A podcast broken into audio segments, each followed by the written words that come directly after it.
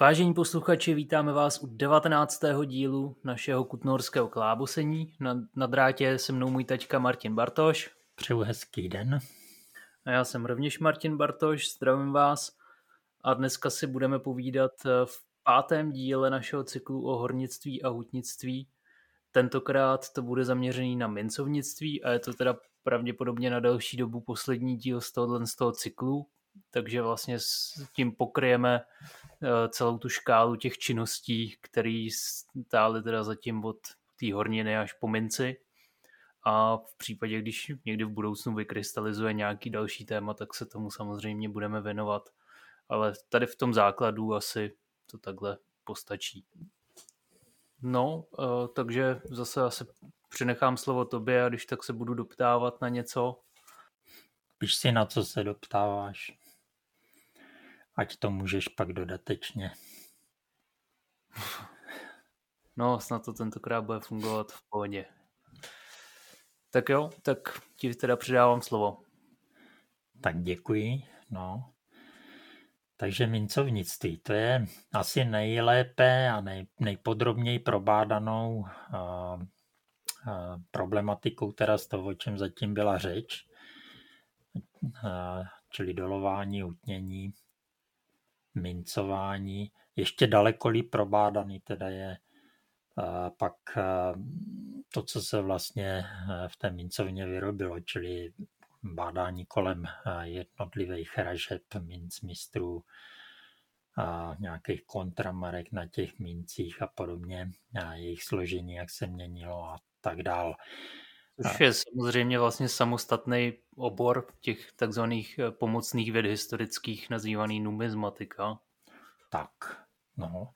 Čili do té numizmatiky patří to, co se dělo v té mincovně, ale eh, a o čem teda teďka tady budu se snažit trochu mluvit. O těch mincích bych radši nemluvil, protože o tom nic moc nevím. Podstatě končím trochu tím, že v Kutné hoře se razily groše a pak tolary. A pak ještě nějaká drobná mince, když teda někdo někoho přinutil, aby ji tam dělali, oni to nerazili moc rádi. Celá ta problematika Kutnohorské královské mincovny je zpracovaná v knize od Lemingera, která se jmenuje Královská mincovna v Kutné hoře. Je sice už více než 100 let stará, vyšla roku 1912, ale je to dílo, které v podstatě nemá zatím asi moc smysl ho nějak přepisovat, vydávat něco moderního, jedině možná tenčího, co by se rychleji přečetlo protože zatím asi nejspíš není ani nikdo, kdo by tomu tak rozuměl jako tehdy Lemminger. No, já bych teda začal eh, tou technologií, jak se vlastně ty, eh, jak se vlastně z toho stříbra, které přišlo do mincovny, stala ta mince. Takže z hutí do mincovny přicházelo stříbro, No, surové, které obsahovalo asi tak 80 až 90% stříbra, ať už teda přicházelo z těch hutí erckaférských nebo z těch královských hutí. A bylo potřebné zvýšit jeho ryzost ještě někam dál, no, tak co nejvyšší, které se rozumně dá dosáhnout. No a další nutnou syrovinou na výrobu mincí byla měď, kterou se vlastně to stříbro ředilo, aby nebylo až tak rizí. A ta teda přicházela samozřejmě taky z hutí do té mincovny. Na rozdíl od eh, toho stříbra eh, se ta měď už nějak zvlášť dál neupravovala, pokud jde o jeho čistotu té mědi. A ta měď v sobě obsahovala zhruba asi 1%, možná i o něco víc stříbra. Pak další surovinou, která se proměňovala v ty mince, byl takzvaný pagament, eh, čili stahovaná mince z oběhu, to, co bylo prohlášené za neplatné nebo nekvalitní, eh, tak se pak odváželo do mincovny, aby se z toho znovu udělala mince. No a pak taky nějaké klenoty, nějaké zlomkové stříbro, nějaké prostě tady ty nějaké zbytky nebo něco, co se považovalo, bylo stříbrné a považovalo se už za nepotřebné, tak mohlo skončit, no správně mělo skončit v té mincovně. Takže stříbro z hutí bylo přepalováno takzvaně na fajn, u kterého se udává standardně 98,4%, že pak po tom přepálení mělo tohle už to fajnové stříbro. Ta hodnota je taková trošku podezřelá, jo? proč ne 98,3 nebo 98,5. Ono to vychází z vyjadřování, řekněme, koncentrací v té době. Zatím jenom řeknu, že vlastně to stříbro mělo v sobě jeden kventlík nečistoty. Později se k tomu trochu vrátím, co to znamenalo. Takže když se to z toho pak vypočítá, tak vyjde 98,4%. A ono samozřejmě to kolem té hodnoty se mohlo pohybovat možná i v procentech ty rozdíly. Takže přepalování stříbra se dělalo tak, že se nějaký hrnec, později teda kovový prstenec, ne moc vysoký, poměrně široký, čili řekněme něco jako takový široký nízký květináč, a vyplnilo praným dřevěným popelem, který se tam v nějakým málo, trochu zvlhčeným stavu doslovně natloukl, upěchoval co nejvíc, samozřejmě tak, aby natloukl tak, aby ten hrnec nepraskl. A uprostřed se udělal důlek, ten se posypal vypáleným kostním, no tak kostní popel asi už musí být vypálený, čili kostním popelem. A do tohohle se pak dala vsázka tvořená olovem a tím hertovním stříbrem, které přišlo z mincovny. Obojí bylo samozřejmě na, na rozsek, nasekaný na nějaké drobné kousky.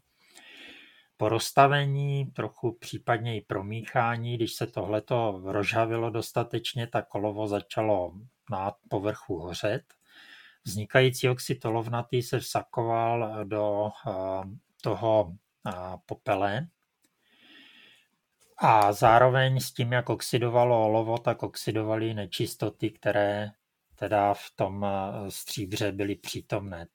Takže na závěr teda zbylo to čisté stříbro, které bylo teda téměř stoprocentní.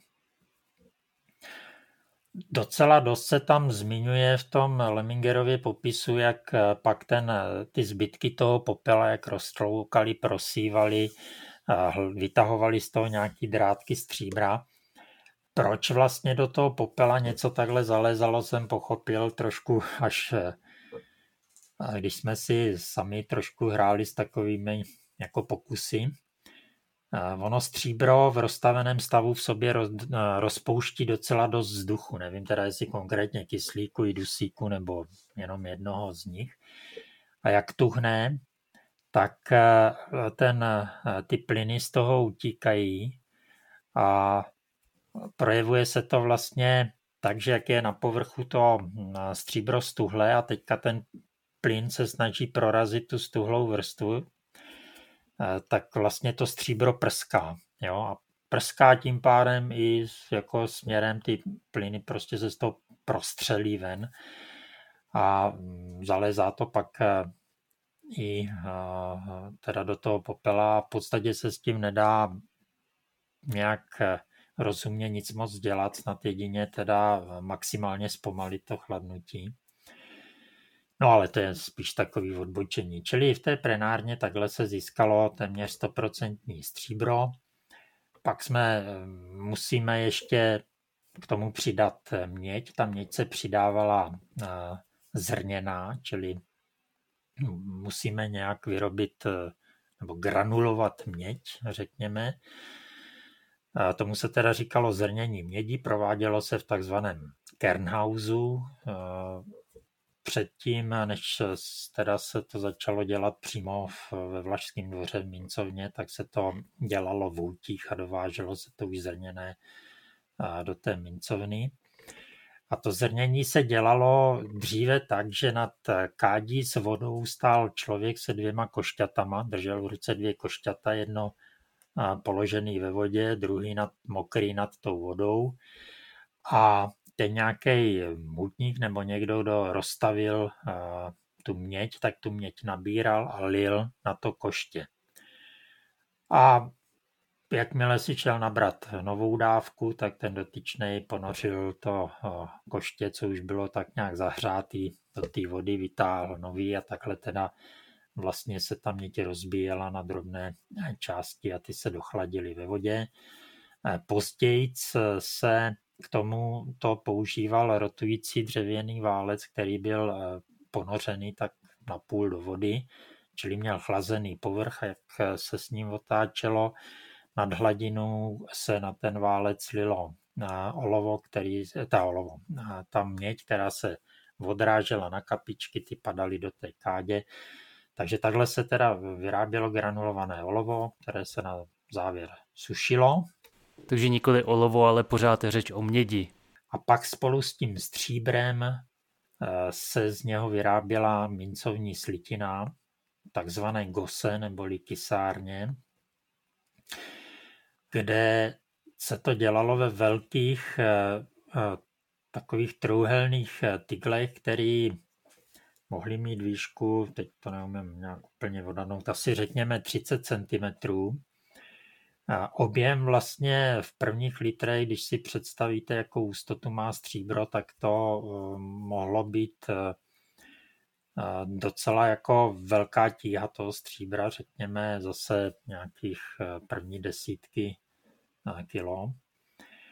Takže manipulace s tímhle rozhaveným tyglem, kterým se teda smícháním toho stříbra s tou mědí vytvořila ta mincovní slitina, musela být dost náročná, na druhou stranu jako strašně zodpovědná, aby ten tyglík nepraskl, celý se to někde nerozlilo.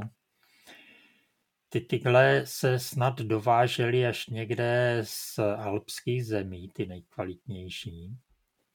Možná se používaly tygle vyrobené uh, i tady v Čechách, uh, možná z Letče, že Ledeč byla proslavená nějakým tím hrnčířským zbožím. Ta mincovní slitina se musela samozřejmě připravit eh, podle toho, jaké mince se měly dělat, protože groše eh, měly jiné složení té mincovní slitiny nebo jiný obsah stříbra, jinou koncentraci stříbra v té slitině, než eh, ty drobné peníze, že jo, ty parvy za předusických dob a haléře později. A Zas třeba eh, tam to bylo vůbec eh, jako ta nejkvalitnější eh, mincovní slitina, co se používala, když už ten groš upadl.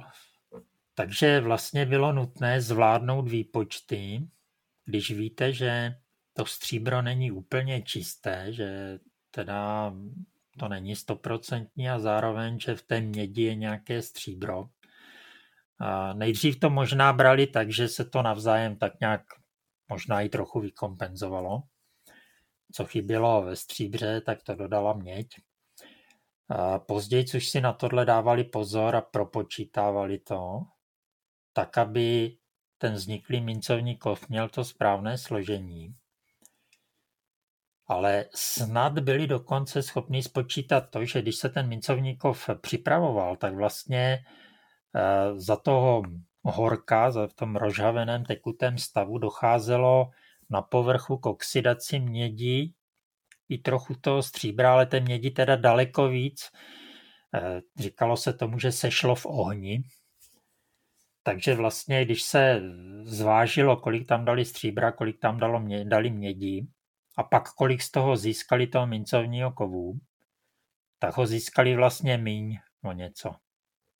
Ten rozdíl to bylo sešlo v ohni a byl v podstatě téměř celý ten rozdíl tvořený tím, kolik se šlo mědi. Takže s tímhle se nějak empiricky pak už muselo počítat i při přípravě té sásky. No a za chvilku při bělení plátu se dostanu k obdobnému problému. Tak, takže momentálně máme mincovní slitinu a co teď s ní? Z té mincovní slitiny se odlévaly takzvané cány.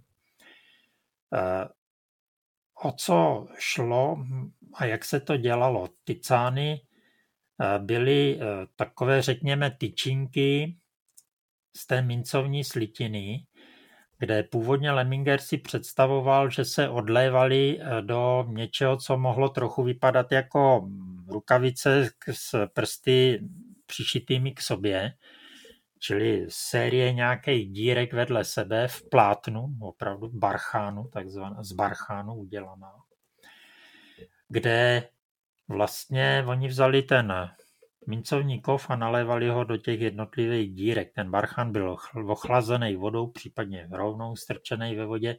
Už když si to člověk představí, tak mu je jasný, že nejspíš nahoře by ten barchán začínal uhelnatět, když by to takhle lili a dole by měli granulovaný eh, mincovní kov, jako moc asi by to takhle nefungovalo.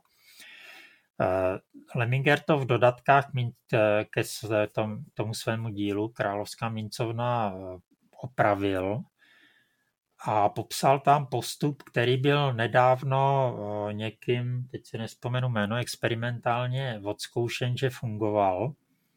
A posléze se ukázalo, že je i podchycen ikonograficky na té kutnohorské iluminaci. Čili to odlévání cánů se dělalo tak, že bylo něco, z toho barchánu byl udělaný takový žlábek, který byl napínaný asi jako kdybyste si představili, že ten žlábek je daný, ten látkový žlábek je daný místo tětivý luku nebo místo toho plátku do pilky na železo, čili takový obloukový, co si ho tam napíná. Ten, kdo to držel, tak byl nad nádobou s vodou, čili vytáhl tady ten napnutý žlábek láť z barchánový z té vody ten jeho kolega do toho nalil ten mincovní kov, on s tím ještě trošku případně zahrkal nebo něco, aby to tam hezky sedlo a šup s tím do té vody.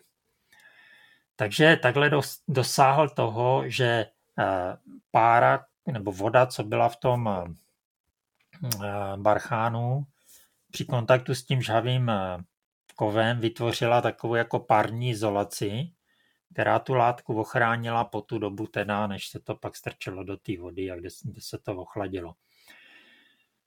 No, jako nechtěl bych to držet, nechtěl bych to ani lít, protože polít někomu ruku eh, tady tím rozstaveným mincovním kovem, no, museli to být šikovní lidi, no. No, mě jednou stačilo na průmce, když jsem si chrstnul na ruku rozstavený cín No. A to je teda mnohem nižší teplota, že jo? No. Každopádně teda, že ty jak jsi to řekl, tak uh, pořád ještě nevím, k čemu to přirovnat, aby si to člověk dobře představil, že jo? Že, že máš teda uh, takovou jako nohavici v podstatě. Je to jakoby korítko, kde na krajích tam máš nějaký takový forichtung, aby když to našponuješ, aby se to nesplasklo, jo? No, a jako, že, to je takový jako třeba, třeba rukáv, když si, kdybych si vzal kožený, nebo co to je vlastně za materiál teda? To, to, říkal, to je textilie, jo, to je látka taková hrubá. Je to látka. Jo. Řekněme, když to, no, to tak džínovinu, ale takovou tu, nebo tu lodní plachtu, jo, něco. Jo. A je to, je to teda jako asi v, tím průměrem to je asi možná užší než rukáv, nebo... Eh, tak 2 cm, jo, řekněme. No tak ty do toho se trefit, když to leješ, to muselo být taky no. náročný. No. Jo, a to je teda napnutý v něčem, mm-hmm. aby to drželo aby, ten no, tvar. No, aby se to neproneslo tím, jak tam naleje ten kov, aby se to nerozvíralo moc, jo. Ono stejně mm. to byly takový vřetánka potom nejspíš. A zároveň to teda muselo pořád tvořit ten žlábek, že aby jo. se to nevylilo do té vody, ale aby to no. zůstalo v tom tvaru. No. Jo, a tam teda, v tom teda bylo trošičku vody, než to tam nalili, jo? No, on to vytáhl ven z té vody, že jo? Jo, jakože to bylo mokrý. Že no, to bylo nacucaný. No. Jo. Že jo, aby teda, když to tam nalej, aby to hnedka ne, neschořelo, že jo? Hmm. Tak to je jasný. Mhm. Jako muselo, ještě když to tam nalil, tak eh, to muselo být víceméně celý tekutý, aby se mu to pak, když do toho tříská, nerozpadlo, že jo? Aby se to slilo opravdu do jedné tyčky. Ale zároveň teda, aby tu látku neměl na jedno použití. No. Hmm. Ale tohle to je opravdu jako experimentálně odzkoušený. On se jmenoval Hána možná, nebo tak nějak, co to zkoušel. Docela mě potěšilo, že jako uh, taky se mu vylilo stříbro do pece, praskl mu kelímek, takže jsem si říkal, nejsem jediný. Takže takhle se vytvoříš jako takový ten proutek. Jo. Dvou, dvou, dvoucentimetrový. Uh, jak říkám, on trošku asi zrovna ideální tvar jako nějaký tyčky nebo no, nebude mít, takže pak to musíš ještě asi kovářsky upravit i eh, nejenom jako, že z toho roztepeš ten pruh, ale jako aby to mělo zhruba stejný průměr všude, takže se to trochu sklepe uprostřed. A ten Hána zrovna měl problém, že to, co vyrobil tu mincovní slitinu, tak ta byla naprosto nekůjná. A asi tenhle problém měli i kdysi, jak postupně klesal obsah eh, stříbra v té minci, tak vlastně se měnily ty mechanické vlastnosti té slitiny, takže snad právě v době Václava IV. se možná dostali do, tý, do toho stavu, kdy to bylo vůbec nejhůř eh, jako mm, upravovatelné, jak, jak roz, na to rozkování, tak pak na ražbu. Protože to... Když už tam máš vysoký obsah té mědi, tak eh, je to horší na to kování. On možná nemusí, zase čistá měď tam by to mělo jít zase docela dobře, jo?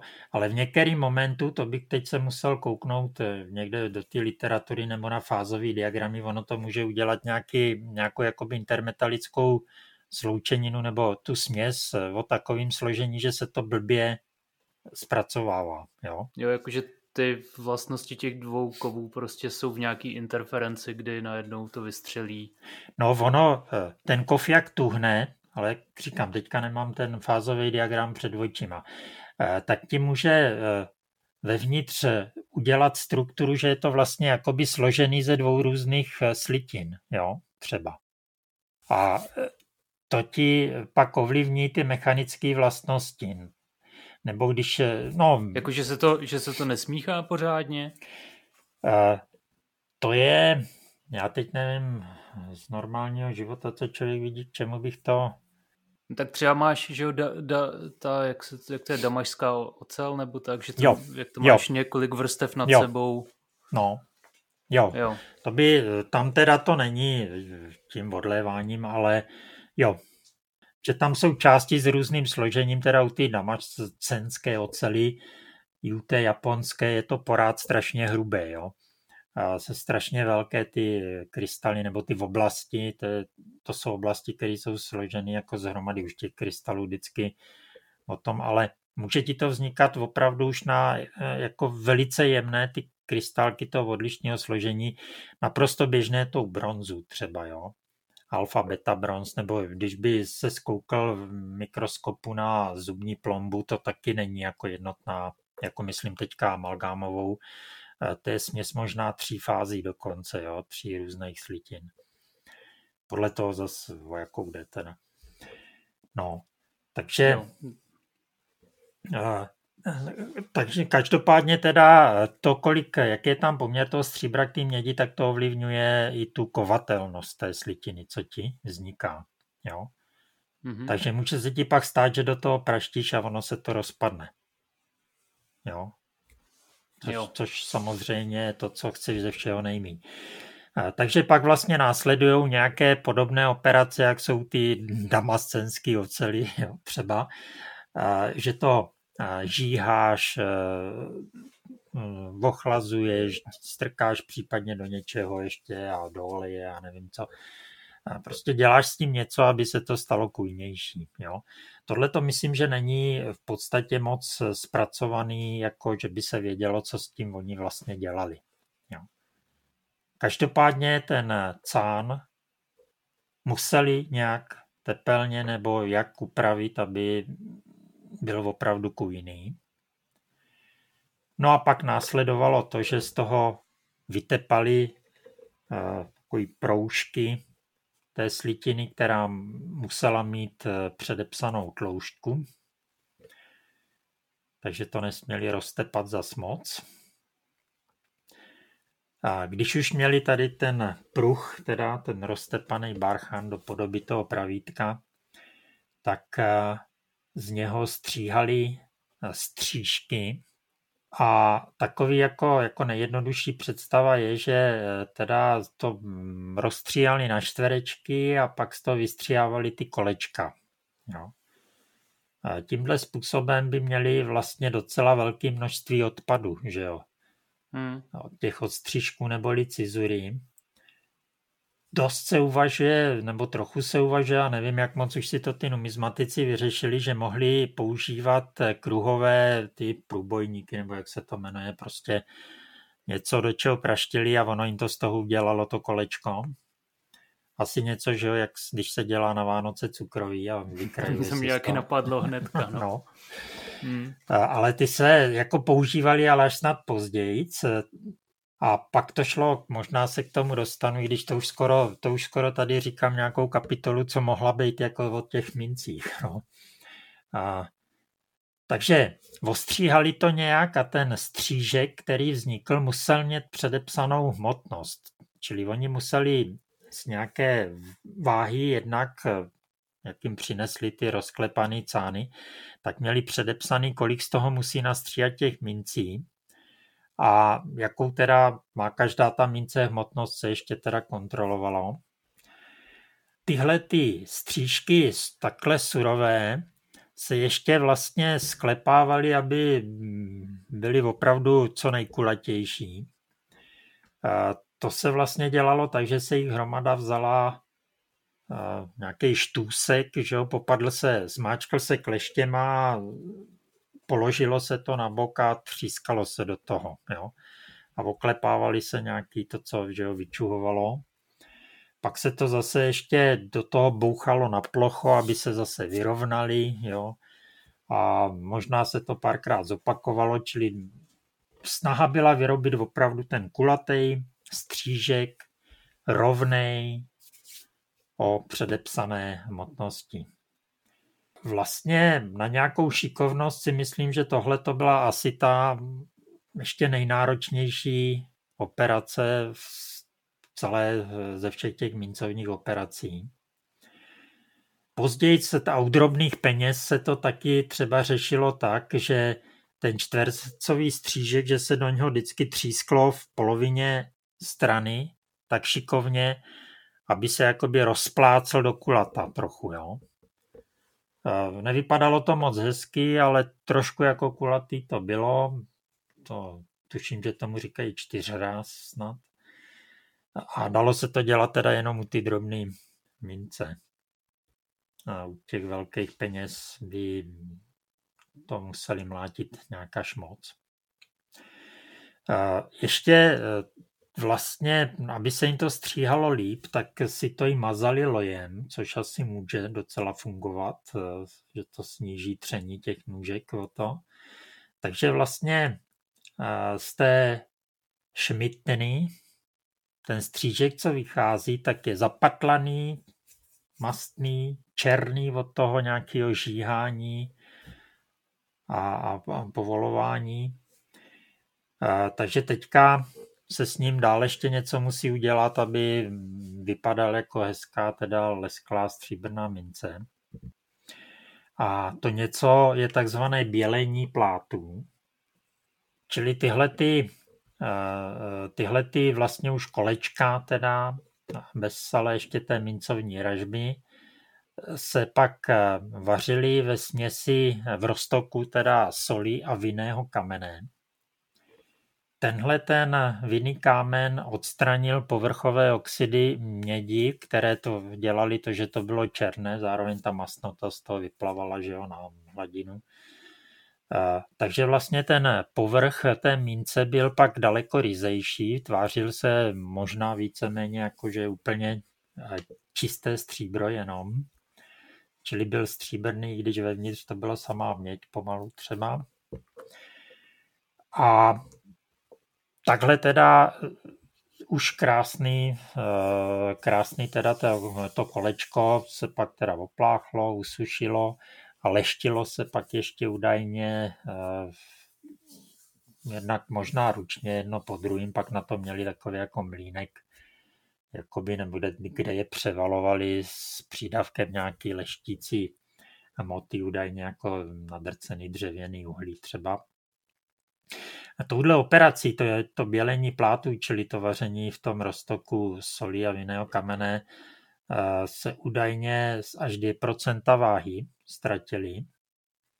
A vlastně se dá říct, že se ztratili do značné míry jako váha mědi, čili ta mince získala větší rizost zase, zvýšil se obsah toho stříbra. Ale i s tímhle oni už mě uměli počítat při vymýšlení toho, té vsázky. Neumím si představit teda, jak to počítali v římských číslicích. Jo. Já jsem to párkrát zkusil dát eh, studentům jako na výpočet, jak připravit mincovní slitinu. No, tak moc jsem s tím neuspěl, musel jsem to spočítat já, ukázat tím, že jim to jde, ale tak ono je to naprosto netypický výsled, výpočet, no. Ale zase myslím, že plně by to spočítal docent, jestli už profesor Vorel z naší školy, teda z filozofické fakulty, který je tady přes tyhle peníze.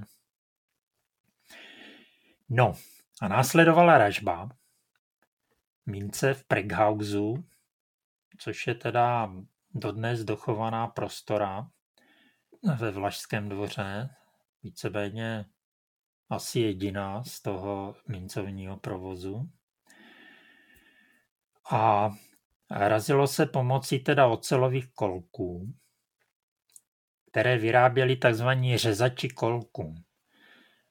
Takže vlastně, aby ten mincíř mohl tu minci vyrobit, tak potřeboval mít něco, na e, čem bude vyrobený ten mincovní obraz. A to teda dělali ty řezači kolku a nebylo to asi vůbec jednoduché a bylo to asi technologicky taky poměrně náročné, ale je to teda už jako nějaký železářství, že do nějakého pokud možno co nejměkčí oceli vyrie ten obraz a pak to musí zase těma operacema tepelnýma zařídit, aby to, čili zakalit to, aby se z toho stala tvrdá ocel. No, ty kolky byly docela samozřejmě sledovaná záležitost, že aby jim to někdo neukradl, tak taky, aby jako zakalená ocel tam celkem snadno může dojít k poškození, takže aby se nedělali nějaký kazový mince a podobně. No, takže eh, tohle to se samozřejmě kontrolovalo, ale kontrolovala se v podstatě úplně každá operace. Tam zapisovali veškerý vstupy, veškerý výstupy, teda samozřejmě pokud je o ty drahý kovy, hm, úplně detailně asi nesledovali, kolik loje spotřebovali na jednu nějakou operaci.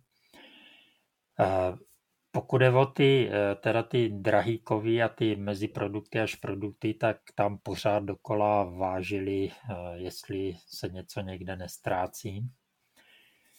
Co odpadlo nějak nebo co se skazilo, tak se samozřejmě znovu používalo, přičemž se rozlišovalo, když třeba jim praskl eh, tyglík s tím mincovním kovem, tak ho znovu použili na tu samou minci, ty cizury, ty odstřižky, rozlišovali, z jaký ty mincovné slitiny to je a znovu to dávali do té vsázky, že jo. Takže e, jako ta kontrola tam byla docela jako snad až maximální, co jde. A do 19. století se vlastně tyhle záznamy veškerý zachovaly. Pak značná část z nich skončila buď, že rozdali na ukázku různým muzeím, anebo jako kornouty, že jo. A tak v té době se těmhle záznamům nepřikládala žádná nějaká důležitost. Dneska bychom docela byli za ně vděční. No. Celá ta práce od toho nákupu rudy vlastně z hutí až do té tvorby mince trvala zhruba týden. Takže nedělalo se to nějak kontinuálně, že by každý den se razila ta mince, ale dělalo se to postupně. Z toho ji trochu vyplývá, že ty, co tam dělali, tak nebyli jakoby zaměstnaní tak, jak jsme zaměstnaní dneska, jo? že by chodili do práce jenom do mincovny. On to, on to mohl být řemeslník ve městě, který tam měl nějaký svůj šéf, tady vždycky ve středu, nebo když se to dělalo, nastoupil do mincovny a tam razil ty mince jeden, dva dny a pak zase se zabýval nějakou jinou činností. No a nebo nebylo to, teďka mě napadá třeba tak, že eh, jakoby rotoval v, v rámci toho výrobního procesu, jakože jeden den lil do cánu, pak to šel stříhat Oni a pak měli to docela dost jako takovou tu dělbu práce a nepletli se navzájem sobě do toho, jo. Až takovou, že jo, že ten šved, co šil nový boty, tak nesměl je opravovat a ten, co je opravoval, nesměl dělat nový boty, jo. A nebo že rukavičkář dělal opravdu rukavičky a tady to bylo asi něco trochu podobného. E, takže vlastně on dělal jakoby to, co uměl, jo a nesnažil se asi, jako nevylučuju, že třeba někdo takový byl, ale myslím, že spíš to bylo takový, že kdo stříhal ty, ty střížky, takže teda v žádném případě nedělal ty, eh, nepřipravoval mincovníkov. Jo. No to ne, ale že to třeba pak mohl razit, ne? No, eh, jestli by to nebylo trošku taková jako, hm, je to asi něco takového, jako když ty seš eh, řezník, jo, jako špička, tak nepůjdeš spát i trnice, jo, to dělá učedník. No, a tak v tom případě zase právě si myslím, jako jestli vůbec nějakou jinou práci dělali, že jo, tak jestli třeba zrovna tyhle ty odborníci nebyli tak dobře placený, že prostě pracovali jenom jeden, dva dny v týdnu a stačilo jim to na život. Asi ne, to jako zase asi to až tak přeháněný nebylo. Na druhou stranu možná i jo, protože tehdy, že jo, nemě, my jsme porád zvyklí na to těch 10 do práce a 8,5 hodiny se tam dělá nebo nedělá, ale každopádně 10 do práce, že jo pětkrát v týdnu. A oni teda jako byli takový jako řemeslník, jakože nemusím dělat, jo. A jestli budu dělat, no, tak budu dělat, no. A jako těžko je někdo k tomu mohl donutit, byla to její věc, že jo. No, tak živnostníci, no. No, jako nevím úplně u živnostníků, jak to funguje. Já trošku mám zafixovaný, že oni možná jako docela dost dělají, že to není takový, a když už, takže je to takový, že ten komíník eh, na podzim, eh, na jaře nebo kdy obíhá ty komíny, a teď mluvím o konkrétním teda člověku, no a ten zbytek roku tráví v Alpách, jo. No a tak, tak to mám taky, že jako já kdybych pracoval dva dny v týdnu, tak jako přežiju, ale stejně většinou pracuju 10 hodin denně, no, no. dní v týdnu, takže to je jako ten vtip, že jo, jako jak se baví zaměstnanec se živnostníkem a e, živnostník se ptá, kolik hodin týdně děláš a on říká 40 a ten živnostník povedá, no a co teda děláš od středy? No, no, no. Tak... no tak tady já mám dojem, že oni e, jako neměli takovou tu představu, že musí padat na hubu nebo tak, jo. Že e, to bylo možná spíš takový, jako že udělali, co je, jakoby, co cítili, že je potřeba Ono jako trochu hezky, ale to je zase teda obchodník, jsou e, zápisky a toho, co bydlel v tom, vedle toho baráku, co dělal jako diplomku, jo, v tom prostřední, myslím, že bydlel. A... Čili ČP 376 hmm. asi. No prostě zase vedle Sanktury pro posluchače. No a je, no. Na náměstí. A je to, uh, On teda snad jako dost kšeftoval s vínem a možná zde čím. Bylo to někdy, z, ty zápisky jsou snad z 30 leté války. A mně tam přijde, že on porád jenom s odpuštěním chlastá, nedělá nic jiného. A jsem tam a zajel jsem pro víno. Jo. A člověku přijde, že ho snad sám vypil. Všecko. A jenom je tam. Eh, ve, teda tehdejší řeči napsaný. Zase jsem ho to přehnal. Mně bylo tak blbě. A to je tam víceméně furt dokola. No. no, takže k té mincovně. Jo. No, ale tak takže teda prostě, když to bylo rozložený do jednoho týdne, tak teda ty lidi tam pracovali prostě jenom jeden, dva dny v týdnu. Ty specialisti na té dané pozici. Ty asi jo. Hmm. Je, je teda některé ty profese tam mohly být asi celou dobu, jo. Třeba zrovna ty průbíři, ty asi nejspíš, eh, jak tam furt všechno kontrolovali, tak eh, analyzovali, tak ty asi měli práci na pořád ale eh, zrovna třeba ty, to stříhání těch koleček, že jo, nebo teda to ražení těch mincí, tak to byla záležitost na možná ten jeden, dva dny. No. Hmm. Ty hutníci, jako ty... počkej, ono to zní ještě jako docela v pohodě, ale možná bych tam uh, ještě upozornil na to, že teda to stříhání Uh, že když se třeba stříhá takhle ten groš, tak to pak to kolečko muselo mít přesně ty 4 gramy, že jo? Jo, no. Že to, že to není jako práce dětí ve školce, že to je opravdu no. Uh, dost specializovaná, jak, jakože to, ten člověk fakt musel vědět, co dělá, protože to bylo práce prostě s takhle drahým, drahým kovem, že to nebyla žádná sranda, jakože se tam něco ustřihnu, trošku růžku a najednou ta mince prostě má jinou hmotnost, než by měla mít. Hmm. No. Tak to jsem chtěl zdůraznit jenom. No, ona jako na... tohle se dost kontrolovalo, samozřejmě v nějaký toleranci to brali, že úplně přesně se netrefí, ale musel to mít tak ve voku a ten cit pro to, aby teda eh, ty rozdíly byly přijatelně malý. Hmm. No. Takže to, že se tam razili groše od roku 13, to asi ví snad každý kutnohrák, i kdyby nechtěl. A rizost eh, té mince trvale klesala, takže úvodní eh, groše obsahovaly jeden lot, čili jednu šestnáctinu své hmotnosti něčeho jiného, čili té mědi. A 15 dílů bylo stříbra a to bylo asi to nejlepší. Jo. Pak už to jenom klesalo sem tam. Někdo se snažil to nějak napravit nebo udělat tam trochu jako pořádek, ale obecně se dá říct, že klesala nejenom ta koncentrace toho stříbra, nejen obsah toho stříbra jako ve smyslu koncentrace, ale obsah ve smyslu velikosti mince, takže i ten groš se trochu zmenšoval. Takže ty 4 gramy jsou zhruba teda 4 gramy jsou pro ten groš z roku 1300. No, pak teda nastoupila eh, po vzoru šliku, že jo, to pak došlo z Jachimova i do Kutné hory, ta hrubá mince, čili tolár, to teď nevím, jakou měl hmotnost, ale Rizos měl teda vysokou. Výhoda byla, že vlastně, když se mincovalo na ty tolary, tak, eh, se, tak to šlo rychle. Jo.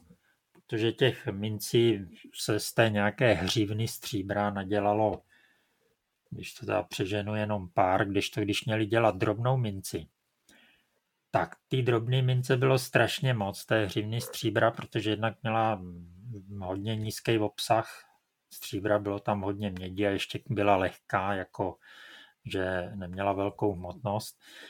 Takže se tam všichni nadřeli, bylo to drahý, tahle výroba, takže mincovna radši vyráběla ty tolary a lidi si neměli za co koupit vajíčka. No, ale tak to je v podstatě dneska, že jo. Uh, jakože natisknout pětitisícovky bude asi snažší, než prostě vyrábět koruny, že jo, jako, aby to mělo tu stejnou hodnotu. Jo, jo, to se... Jakože vyrobit za milion korun tisícovka a za milion korun koruny podle mě je úplně cenově no. někde jinde. To když byla ta poslední měna za Klauze někdy začátkem 90. let, tak se dokonce chlubil. Já nevím, co to bylo tehdy, jestli byl ještě padesátník, nebo co to bylo za minci, ale no, říkal, že výroba... To ještě byly desetníky, ne? nevím, ale každopádně říkal, že výroba jedné té mince je dražší než její uh, nominální hodnota. Jo. No, no jasně. Hmm. No ale to je jenom právě pro posluchače, aby si představili, že ale prostě když půjdou do pekárny, tak eh, platit tisícovkama jenom se úplně nedá, že, že potřebuješ prostě ty drobné peníze, abys vůbec mohl no, žít, že Tolik teda, chleba pokud mluvíme, pokud mluvíme o době bez kreditek, že takže, no. uh, takže ty mince prostě jsou pro ten život potřeba a zároveň to nikdo nechce dělat, no. No, když už jsme u toho, řešilo se to víceméně tím, že se teda ta mince sehnala jinde, že? takže se sem vozili mince kdo ví jaký, to o těch se zase tvrdilo, že jsou nekvalitní, což asi byli a, a že takhle chudej lid dal šizen, což asi byl. No. Tak teď bych se trošku zmínil o váhových jednotkách a vyjadřování koncentrace. Asi každý dneska tak nějak ví, že u zlata se eh, jeho eh, čistota nebo chemicky řečeno koncentrace vyjadřuje v karátech. Že jo? A znamená to, že ze 24 u čistého zlata, že čisté zlato obsahuje ve 24 hmotnostních dílech, teda těch 24 dílů zlata.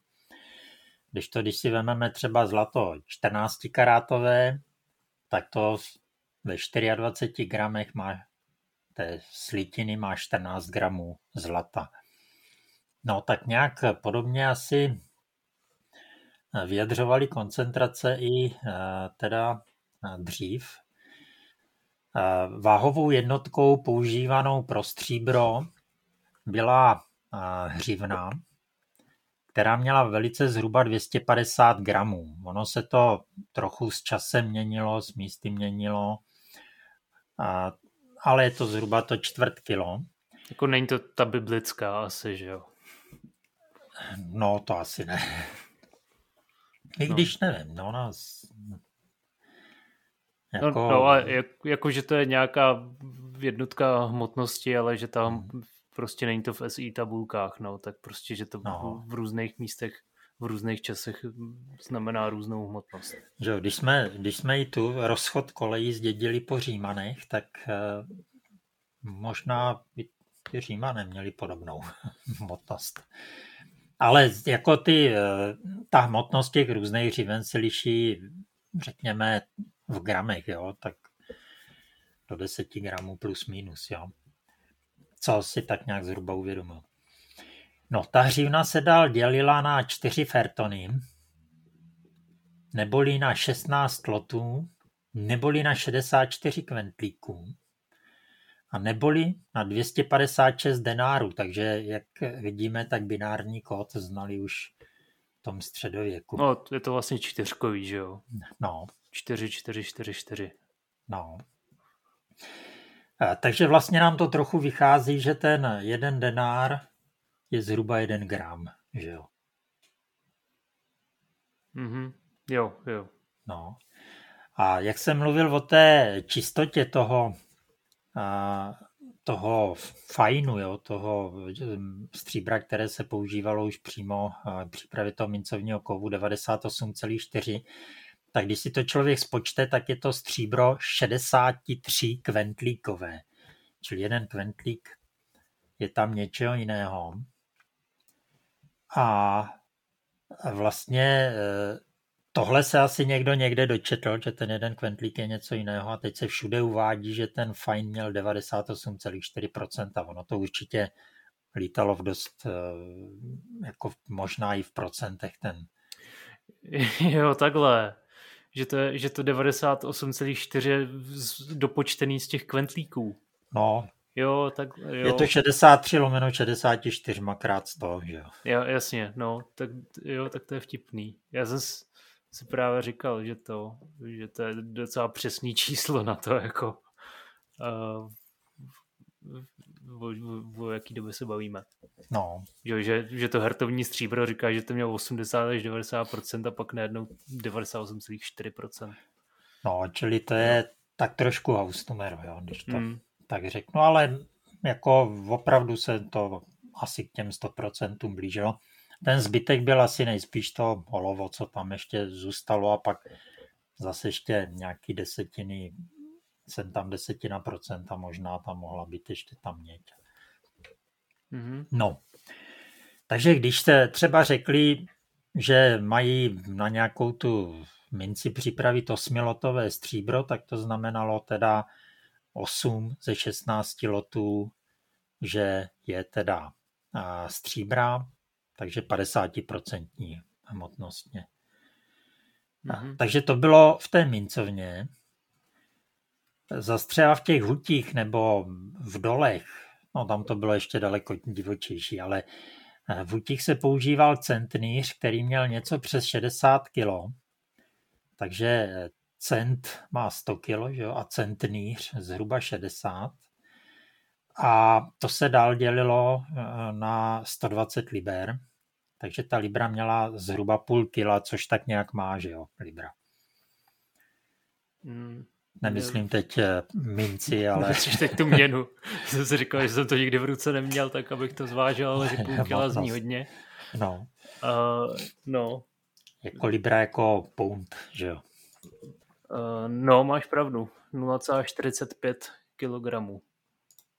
Hmm. Hmm.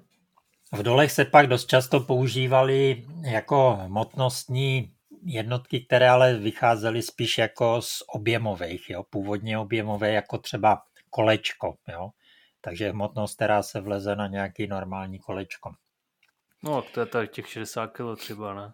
No, nebo hýle 750 kg, čili to, co tahali těma koženýma měchama. No. A na zrovna tady teda ty eh, veškeré jednotky, nebo veškeré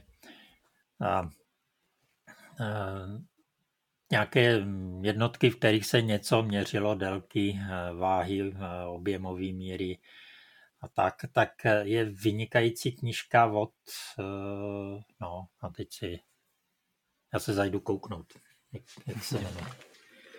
Takže Ladislav Jangl, zaměstnanec Geofondu, eh, teda kdysi on už dlouho v důchodu, staré hornické a hutnické míry a váhy. Tam to má do detailu, co kdy, kde, jak bylo domluvený, jaký to asi ty hmotnosti byly. A tak je vidět, že to je člověk, který se v tomhle opravdu vyzná.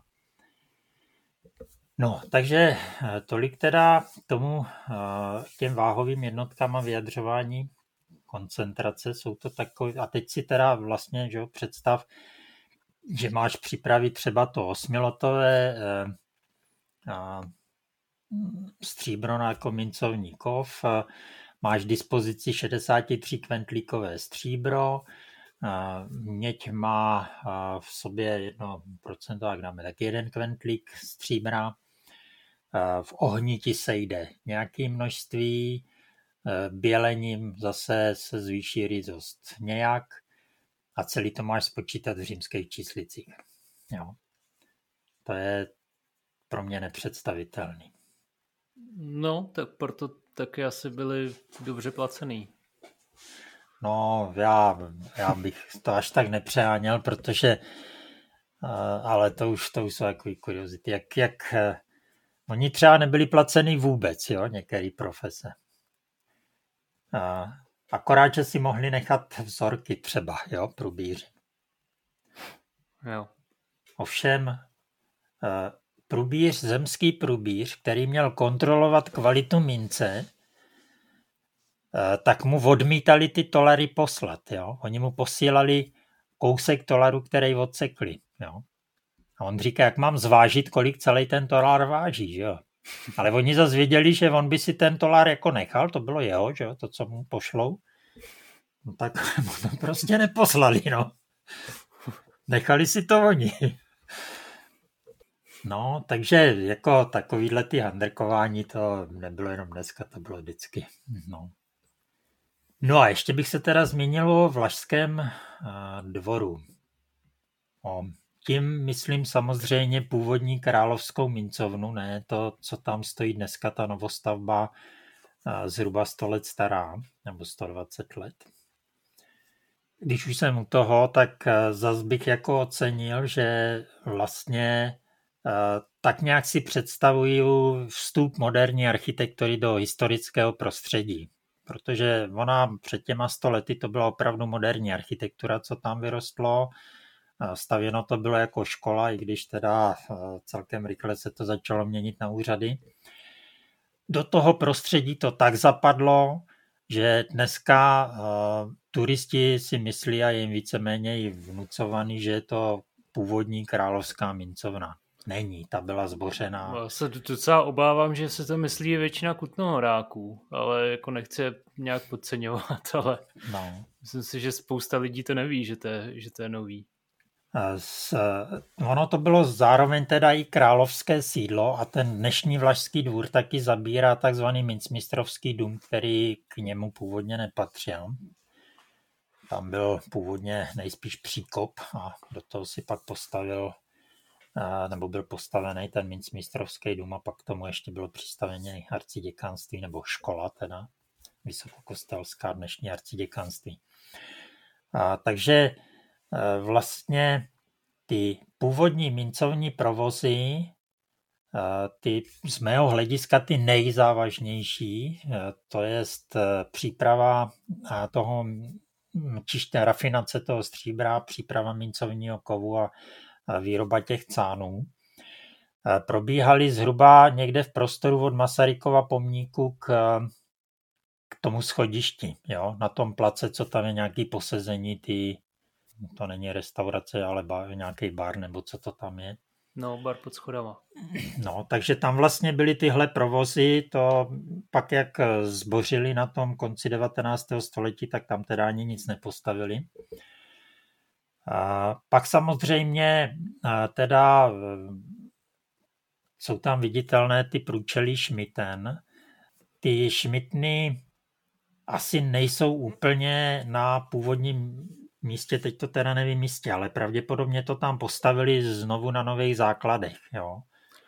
No, ale, ale myslím, myslím ale si, je ty... to zhruba v těch místech teda, kde to bylo. Jo, a jako ty starší plány samozřejmě existují, že ono, ono je právě třeba vidět, když si někdo vezme současný plány toho Vlašského dvora, pokud, protože zase třeba člověk, když tam uvnitř je, tak nemá takovou představivost, ale no je vlastně úplně jasný, že to je úplně, že to má úplně jiný půdorys ta budova, než to mělo uh, předtím právě, protože tyhle ty šmitny starý naprosto nelícou s tím zdivem, co tam je dneska, že jo. No. Protože předtím to bylo vlastně takový jako chodbič, takový tunelovitý vlastně, nebo takový chodbičky vlastně skrz celý to křídlo uh, té budovy. No, takový úzký prostory. Hmm. No, Uh, já jsem to viděl na těch starých plánech, jako že to někde existuje, tak ten mokr, teda mokr, ten Labler si to taky načrtnul, že jo, jak to vypadalo, aby to bylo ne, ale zaměřil to Zach. Jo, nebo takhle, ale jakože ty plány původní vznikly, Dokonce nebo toho, jak to vypadalo před tou přestavbou. Hezky, jak je kreslený nějaký pohled na to průčelí těch šmiten, myslím, že to je tam u toho tak jak je tam namalovaná i postavička s metrem, jak měří výšku vlastně toho baráku, takový jako původný, to je trochu. Jo. Ale myslím, že je to jako opravdu kvalitní eh, zaměření. Eh, on teda ten Vlašský dvůr byl v té době tak trošku se měnil teda ve zříceninu. Eh, sice víceméně střechy měl, i když zrovna druhý patro už bylo po nějakých vyhořeních opravený jenom, eh, jenom provizorně. Teď myslím to patro, co je eh, směrem k, eh, jako k náměstí, jo? orientovaný. Ne ten dnešní takzvaný vysoký dům přímo u věže, ale to, co směřuje jakoby k náměstí, mm-hmm. čili k severu. Tam byl takzvaný Reitung, což byla jedna z nejvýznamnějších místností, ale z hlediska jako úřadování, až tam se dělali schůze a dohadovalo vždycky, co týden dal a vzal a tak. A to i pokud jde o dolování. No, takže jediná místnost, která opravdu jako souvisí s tím mincovním provozem a dochovala se, tak je eh, to, kde docházelo teda k ražbě mince, čili Preghaus. V téhle místnosti se razila mince, jo, nikoli v podkaplí. a tak podobně, jak někdy tvrdí průvodci. No ten prdel no. kde? To je, když se vejde od Masaryka do toho průjezdu, tak je to po levé ruce. Jo. Jo, je to pod tím eh, sálem zasedacím. Jo, tam, tam když, když je svatba, tak to je tam, kde se kupí ty lidi, než eh, přijdou na řadu. Jo. Hm. Uh, no. mysl, mysl, myslím, že jo, jo, že to tam je hnedka vlevo. Protože že jo, no. tam, tam se to že jo, musí točit, protože většinou těch svadeb je tam uh, několik za tu sobotu. Takže, hmm. takže vždycky ty svatebčení se tam schánějí, dokud ještě že probíhá ta svatba nahoře, aby se to pak rychleji vyměnilo. No, uh, jinak teda uh, další věc, která se dochovala a nejspíš teda opravdu souvisí s tím provozem a nejspíš se jí ty groše přímo, na groše ještě než z nich byly groše, ty kolečka přímo dotýkaly, tak je velice nenápadná vlastně deska zazděná v rohu nádvoří proti teda tomu vchodu od Masaryka, v tom protějším rohu. Má velikost, já nevím, tak asi něco přes půl metru krát něco pod půl metru nebo tak nějak. A je zazděná, myslím, takže jako podélně jsou na ní vidět takový svislý jako mělký eh, žlábky. Tak doufám, že při nějaký ty opravě, co má potkat Vlašák, tak to nevyhodí. Protože je to asi opravdu to jediný, co, čeho se dotýkali ty groše vyráběný v tom Vlašském dvoře, co tam teda zbylo do dneška. No, ten Vlašský dvůr hm, byl teda trochu větší, se skoro dá říct na všechny strany, snad kromě jižní, takže nějaké místnosti trochu vybíhaly i směrem k, ke kostelu svatého Jakuba. Další místnosti byly tam, co jsou dneska ty záchody a ta žába, že jo, ten parčík. Okolo byl příkop, někdy někdo asi má zafixovaný, že když je kolem nějakého něčeho, historický stavby, nějaký gotický příkop, tak musí být vodní. Nebyl vodní. tak vzhledem k geografii to nedává naprosto smysl. No, no ale člověk se s tím potká zcela běžně. No. Hmm. A, a ještě tam teda byla i hradba vůči městu. No, Vlašský dvůr teda, jak už jsem řekl, byl i sídlem krále a vlastně to, co z toho Vlašského dvora zůstalo, tak je to, co tak trošku jakoby asi souvisí s tím, kde se pohyboval ten král, když ty jeho místnosti obytny ty byly taky tam nějak, ale v prvním patře nad tím pláckem před, u Masaryka taky. Nevím, jaký tam měl nějakou pohodu, když byl vlastně nad slévárnou, když to tak řeknu. A pak teda... No, eh, měl to zase vytápěný, že jo? jo. jo. A pak teda tam eh, byly někde samozřejmě ty mince tady eh, taky ukládaný, takže trezor, ovšem, co tam dneska se uvádí ten portál, to Nolime Tangere, že jo, nedotýkej se mne, tak ten je tam daný až při té přestavbě, není na původním místě. Takže ten trezor byl trochu jinde. Kaple, která tam zůstala částečně z té eh, původní stavby, tak eh, to částečně znamená ten arkýř a loď až po sloup. Kousek za tím sloupem byla už zeď, která přetínala ten klenební obrazec takovým způsobem, že na konci 19. století bylo nepřípustné, aby to tam takhle zůstalo a dotvořili ten obrazec na krásně pravidelný, čili tu gotickou zeď zbořili a ještě tam přidali takový takovou předsíň jakoby s varanama. Z dnešního hlediska teda tuhle eh, hříčku architektonickou eh, z Václavský, z doby Václava IV. vlastně eh, poničili. No, Věž samozřejmě, ten, to točitý schodiště, to je taky původní, ten rytířský sál, ta, ten, ta, ten zasedací sál s tím sálem nahoře, čili ten vysoký dům, to taky víceméně zůstalo teda z té původní stavby, čili tady tahle ta východní část, jakž tak ještě zůstala z té gotiky, všechno ostatní je novostavba z toho 19. století, nebo konce 19. století.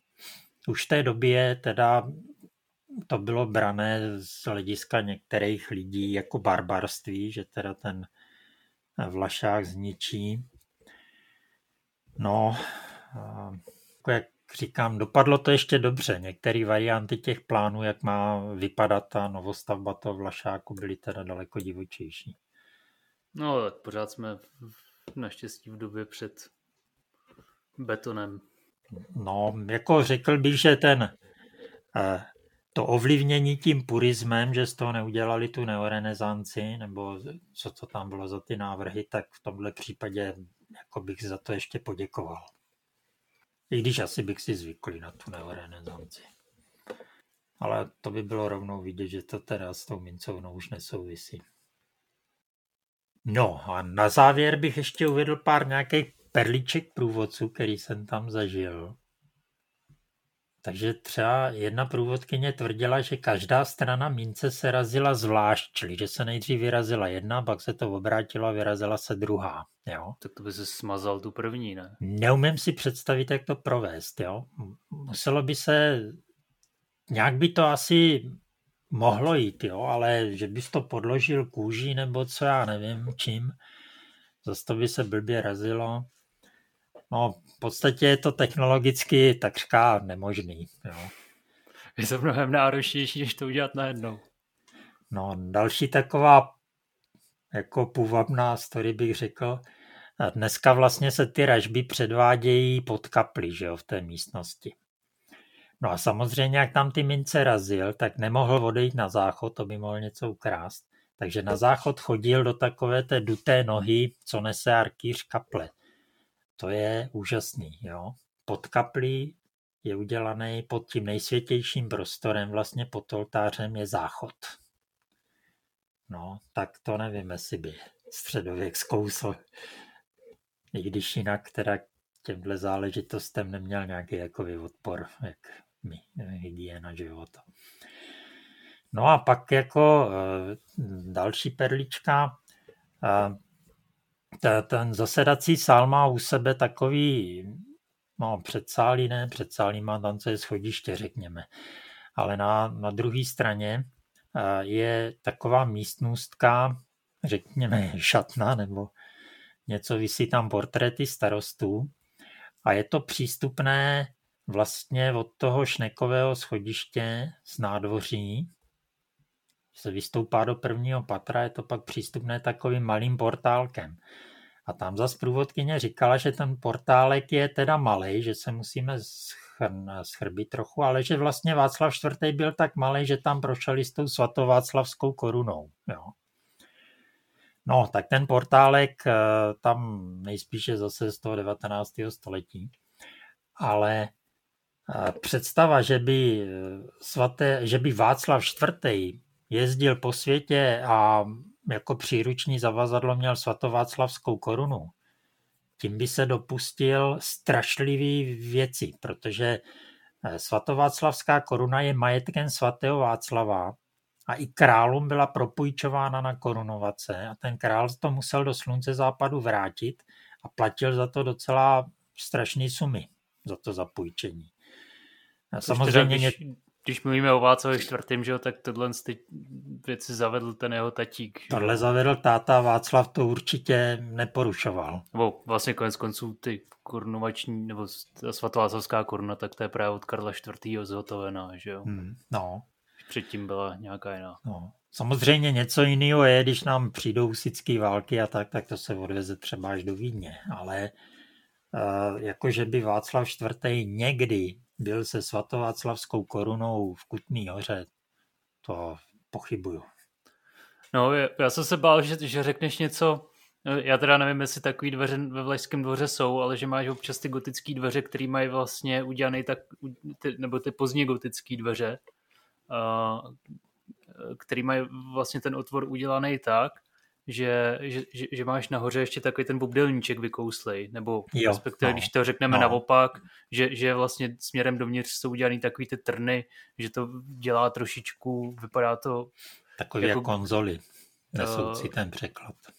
No, nebo vypadá to trošku, i, že když máš vlastně gotický okno a tu jeptišku, že jo, tak jako kdybys to hmm. ještě nahoře jakoby úsek, tak uh, to myslím, že jsem se taky na nějakém hradě setkal, jako že tam, že to je udělané jako na hlavu, že aby tam ten člověk prošel. No. Uh, což mi přijde poměrně uh, takový zvláštní no, uh, interpretace. Ale když jsme teda u těch perliček průvodců, sice nesouvisí to s Vlašským dvorem, ale oni teda v dolech mají ty průvodci, oni si to snad ty někdy vymýšlejí opravdu jako, že tomu sami nevěří, doufám. A, takže třeba tady v dole, že se tam dělali pobožnosti, no nedělali. A v takovém tom místě, kterému možná i říkají kaple někteří průvodci. A, ale teda nejdivočejší, co jsem zatím zažil, bylo ne teda v Kutný hoře, ale ve Štole v je, je to Jedlová z druhé strany, pod Jedlovou. To poutní místo. No, teď jsem to zapomněl. Tak tam je zpřístupněný důl a tam ten průvodce říká, že vlastně tam dělali desítky tisíc havířů a oni, tady není žádný hřbitov, na kterém by byli. Kde jsou? Tam má řečnickou otázku, říká, tady, tady všude jsou pohřbení v tom dole. Jo. No, tak desítky tisíc havířů pohřbených dole. Kde se na to hrabe to naše házení kutnohorský, že jo, do šachet. No. No. Tož tak asi k Vlašskému dvoru.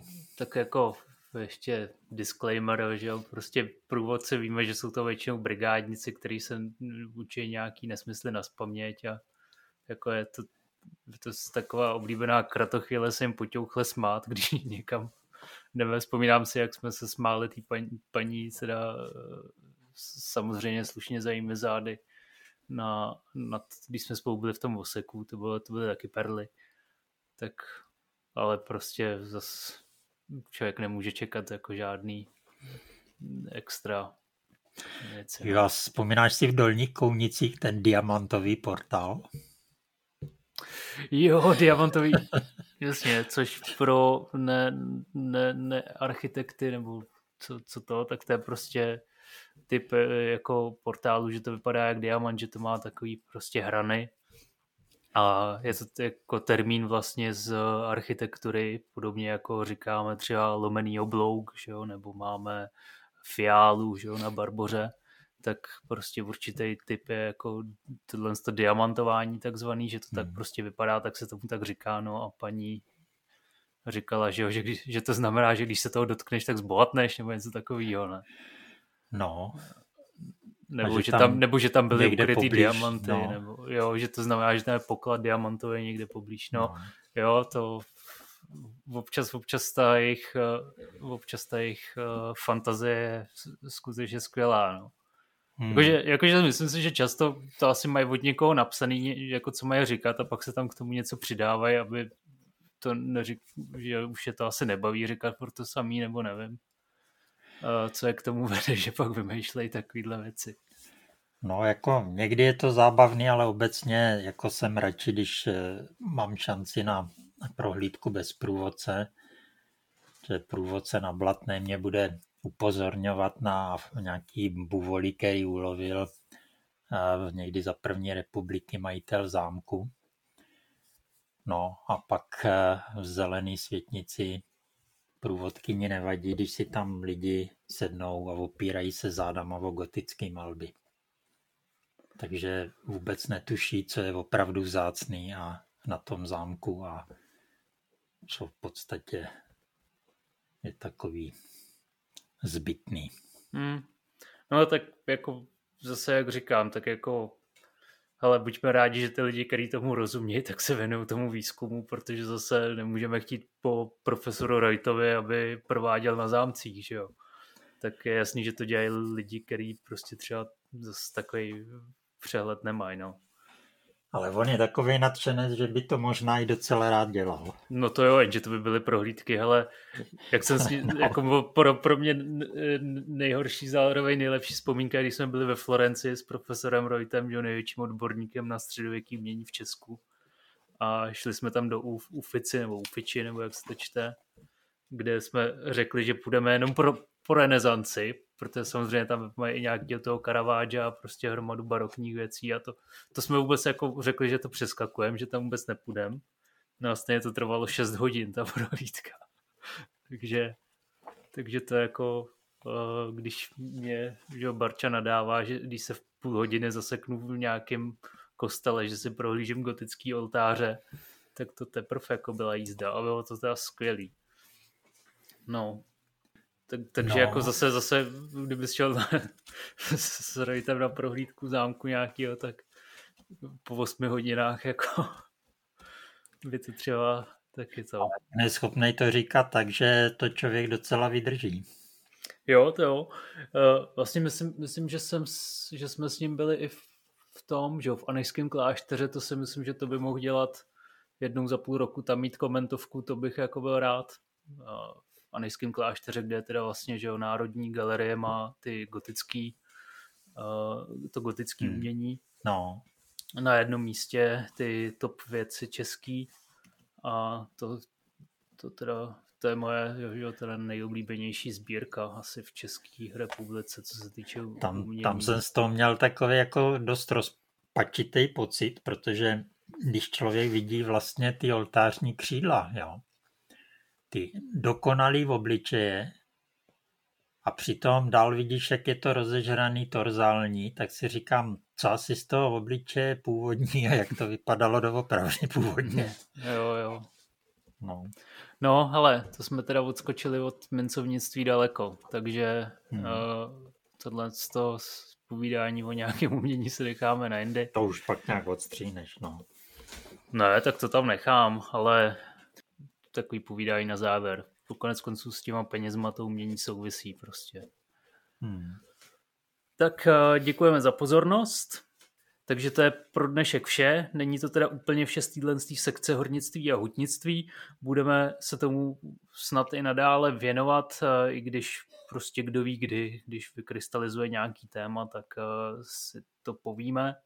Ale jako takový základ, téhle problematice si myslím, že ty naši, těch našich pět dílů je dostačujících a pokud někdy něco bude dalšího, tak už to bude vlastně nějaký úžej zaměřený.